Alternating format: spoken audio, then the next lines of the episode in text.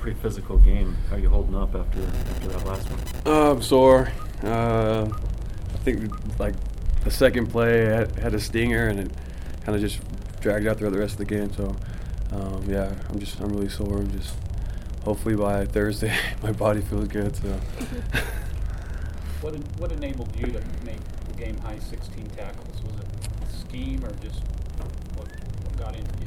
Um, I say a little bit of both. Uh, Coach blitzed me a lot more, and uh, just from the previous games for missing tackles, I just made a commitment not, not to miss any tackles, any opportunity I, I'd get, and so um, I guess I was.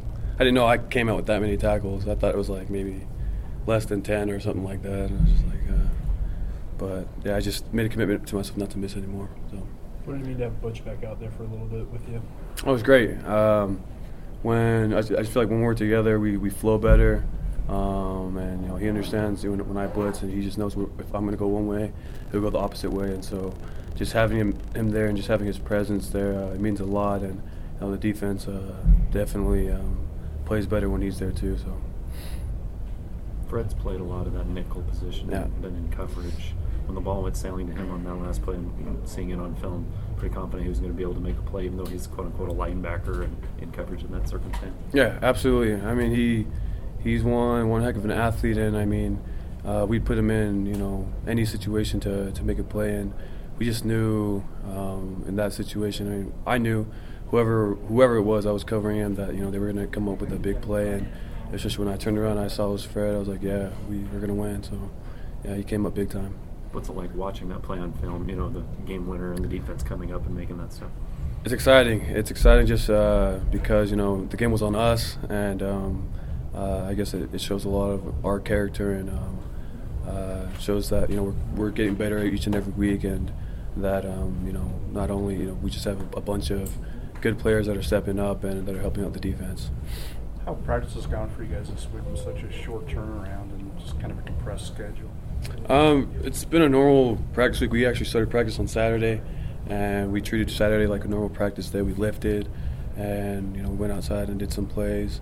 And so, I mean, we just we got to treat it like a normal week. Um, we only had one day off, which is Sunday, and we just got to go from there. How, how was Saturday's practice? I mean, were you guys up for it, or was it a drag? in? Um, in the weight room, I don't think a whole lot of us, you know, enjoyed that just because a lot of us were had some bumps and bruises, but uh, we got through it, and we even ran a little, which sucked. But I mean, it's it's all gonna pay off. So yeah, we just got to do what we got to do.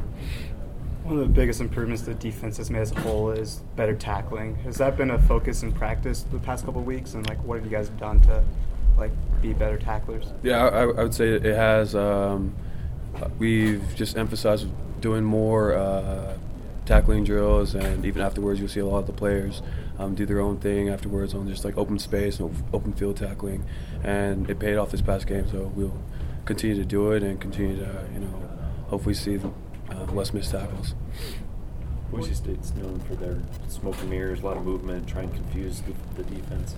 What do you have to do to make sure you guys are locked in and, and where you're supposed to be against a team like this? Um, I mean, they come out almost every single formation uh, in something, you know, different, and so they'll come out in emotion. I mean, we just gotta understand. You know, I guess a lot of us just gotta get in the film room, watch a film, understand. All right, they're in this formation, they're gonna motion into this. So I think film's gonna play a big uh, key in this game.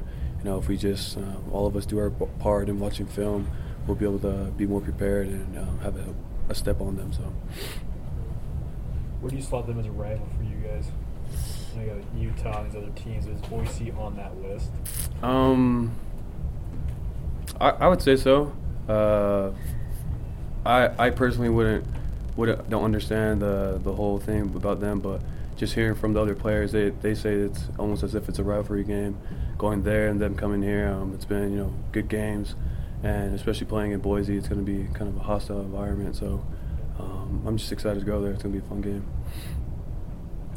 The blue turf gets talked about. Does it is it something you have to be aware of? Just eyesight lines or anything? Does it like mess with your mind as far as like visually, or is it just something that gets brought up because of it's unique and different college football? I think it can from uh, seeing from the box and watching film and stuff. Uh, they went, I think, blue against Washington State, and uh, sometimes you can you won't notice a, a player subbing in or uh, even emotion. And so, from the coach's perspective, it might be a little bit hard for them to kind of tell the other coaches what's going on. And so, the players are going to have to do a great job of recognizing what's going on.